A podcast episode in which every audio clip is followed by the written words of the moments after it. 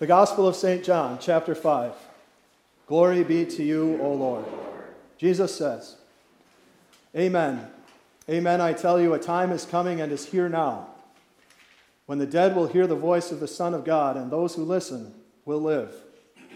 For just as the Father has life in himself, so also he has granted the Son to have life in himself. And he has given him authority to execute judgment because he is the Son of Man.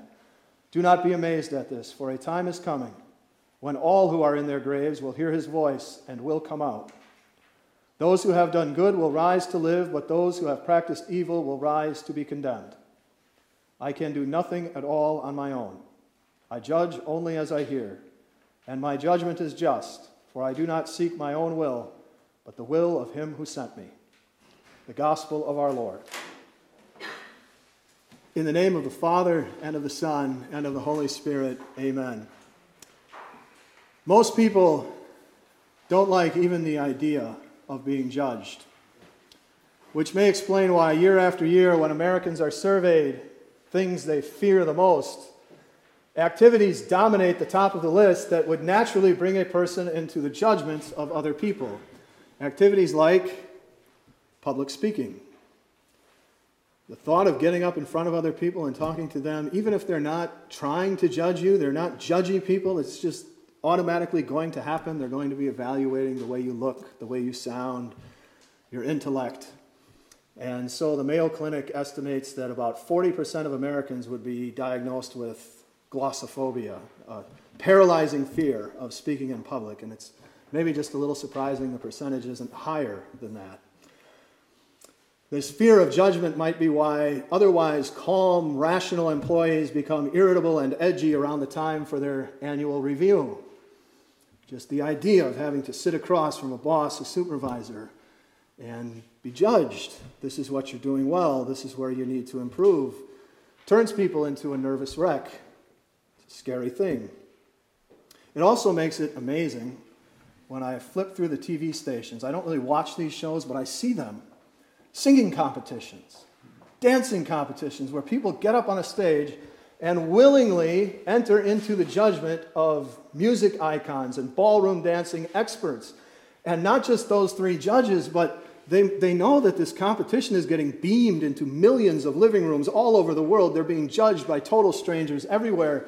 And it's like they're eager for it. They want that, that judgment and they thrive on it. So, what about you? Are you among the big majority of human beings that are afraid to be judged and maybe even resent it a little bit? Or are you in that smaller category of people who embrace it, even look forward to it? That's a really important question, not so much as it relates to public speaking and televised talent competitions, but as it relates to the judgment on the last day. Well, most people who believe that such a day is coming are not looking forward to it, they are afraid of it. Some people cope with it by convincing themselves that the day is never going to come. They are never going to stand before God and get judged. See, if you eliminate that day, then you don't have anything to worry about anymore, except you still do. And deep down inside, they do too. Um, even Christians sometimes, people who have been taught better they have learned better. Even Christians live with some amount of fear and loathing of the day of judgment that is coming. Because the thought of standing before God who knows everything, who sees everything, and whose standards for our lives could not be firmer or higher is really scary. And then, right behind that fear, there comes naturally guilt what about these things that I said? What about this thing that I did? What about the time I saw somebody who needed help and I just let them sit there and suffer? So, first there's fear, and then there's guilt, and then comes round two of the fear. Because if God is holy and He knows everything, and I've done these rotten things in my life, what outcome can there possibly be in God's courtroom? How could the verdict end up being anything other than you're doomed, you're guilty, and you're going to be punished for it? So, even Christians in their hearts have this, this fear of God's judgment lurking. And today, our Savior Jesus tells us don't be afraid of standing in front of God on Judgment Day. Judgment Day for you who are in Christ is something to look forward to, it is something to embrace. And Jesus tells us why today. For you, the judgment of God is nothing to fear because Jesus Christ has already raised you up once. He has already raised you to life once, and because He has, on the last day, He is going to raise you up again, not to die, not to be condemned, but to live, and to live forever in heaven. And Jesus speaks first today about the first resurrection. He says, A time is coming and is here now when the dead will hear the voice of the Son of God, and those who listen will live. So, this is the first resurrection at the hands of Jesus Christ. And notice, Jesus said these resurrections were already happening then. Already, 2,000 years ago, Jesus was raising people to life. Without raising physical bodies out of physical graves, he was raising people from the dead. This is the resurrection that happens when Jesus raises to life a soul that is buried in sin and guilt. This is the resurrection that happens when a little baby is washed clean in the waters of baptism. The Holy Spirit puts faith in that child's heart and links that kid to what Jesus did for the child. This is the resurrection that happens when a sinful person hears that God loves the whole world and loves them personally and sent his Son to save them and believes it.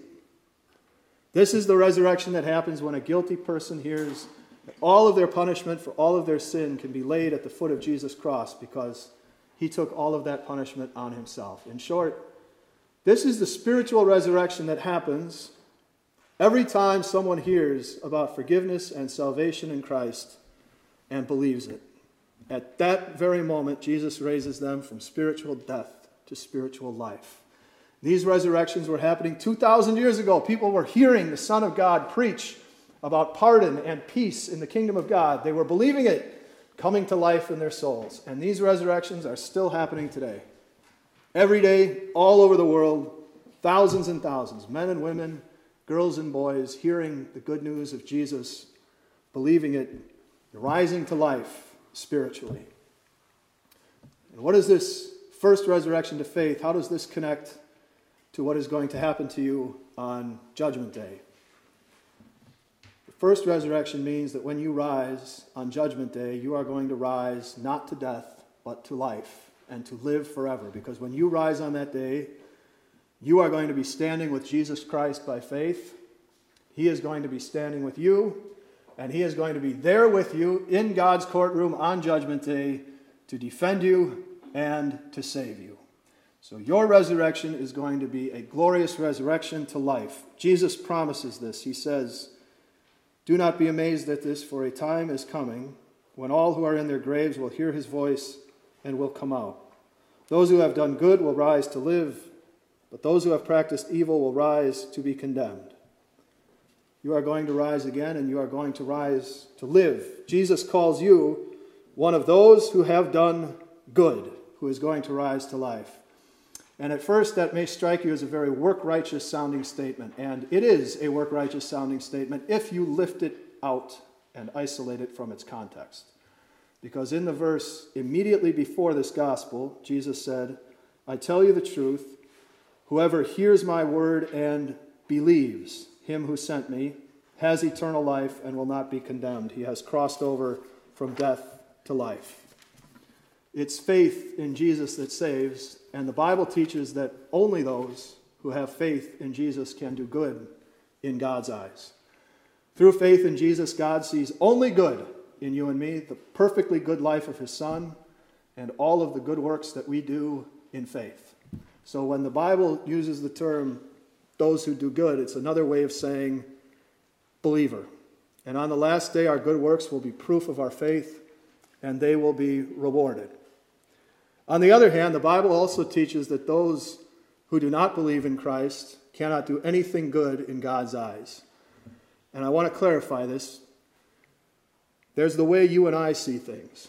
There's our perspective. We look out and we see non Christians doing all kinds of good things in the world, and we think of them as good, and we call them good, and we see them good, and to us, they are good. But God has a different perspective than us. And in His Word, He says, without faith, it is impossible to please God.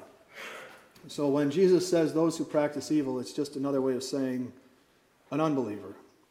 And this is the sad part of the last day. This is the sad reality that anyone who was not part of the first resurrection, anyone who did not come to faith in Christ and stay in faith, they are going to rise too. Jesus says everybody's coming out of their grave, but they're not going to rise to live. They will rise to pass from one death to another. And sadly, Scripture also says that will be the case for the majority of humankind, but not for anybody who is in that first resurrection, who trusts in Jesus as their Savior. He will be standing with us in God's courtroom, and He will be there to defend us. So we will win on that day. Some years ago, when I was living back in that part of the country, I followed a court case that was very interesting to me. Uh, two men were suing PepsiCo in Washington County, Wisconsin. Because in 1981, these two men heard that some executives from Pepsi were visiting their bottling plant in Watertown, Wisconsin. These two guys walked in off the street and said, We have an idea we'd like you to hear. And they presented these executives from Pepsi with an idea to put water, plain water, into disposable plastic bottles and sell it for money. And those executives laughed them out of the building because who in their right mind would pay money for water in a disposable bottle? 20 years later, around the turn of the century, the bottled water industry was exploding, and Pepsi started its own brand called Aquafina. And these two men sued Pepsi in court, claiming that Pepsi stole their idea and they were entitled to all of the profits ever from Aquafina. Now, that case was very flimsy for a couple of reasons. First of all, Pepsi didn't act on the idea for 20 years, and secondly, all kinds of other companies had already started bottling water by that time. But the lawsuit went forward, and you won't believe what happened. On the day of the trial, Pepsi, an international corporation which must have hundreds of lawyers that it employs, sent no one to argue the case. The summons got lost in a stack of paperwork, and those two men were awarded one billion two hundred sixty million dollars. And the moral of the story is if you are accused of something in court, you better have someone there to represent you. If you don't, you're going to lose, and you're going to lose big. And this is the basic difference between an unbeliever and a believer on the last day. Unbelievers have no one there to defend them. Every accusation Satan throws at them is going to stick. You and I, however, will have Jesus there with us. And Satan, whose name means accuser or prosecutor, he can throw at us all kinds of accusations that are technically true. And they make us deserve death just as much as anybody else, but not a single one of them is going to stick at us, stick to us. We are going to win because far from having no lawyer in God's courtroom, we're going to have the greatest defense attorney ever. We are going to have the defense attorney who loves his client so much that he laid down his life and took it up again to clear them from every charge and every accusation. The one defending us will be the one who already took the punishment for everything that we have done wrong.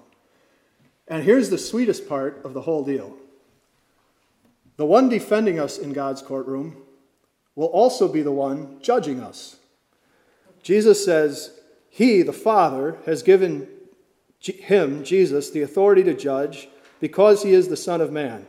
I judge. My judgment is just. So follow this now. Jesus, who's defending you, is also judging you. I don't know a lot about the law, but if I were in court and the guy defending me were also the judge, which I don't even think would be allowed because it's a pretty bad conflict of interest, but I would feel pretty good about how things were going to turn out for me in that case. And that is exactly the situation we will be in on the last day. We can't lose because we have Jesus there with us, defending us and judging us. As you look ahead to that day of judgment, don't be afraid. Don't look ahead to that day with any kind of worry or fear. As a Christian, you can look forward to it and embrace it. Jesus has raised you to life once in faith. On the last day, He's going to raise you to live. Amen.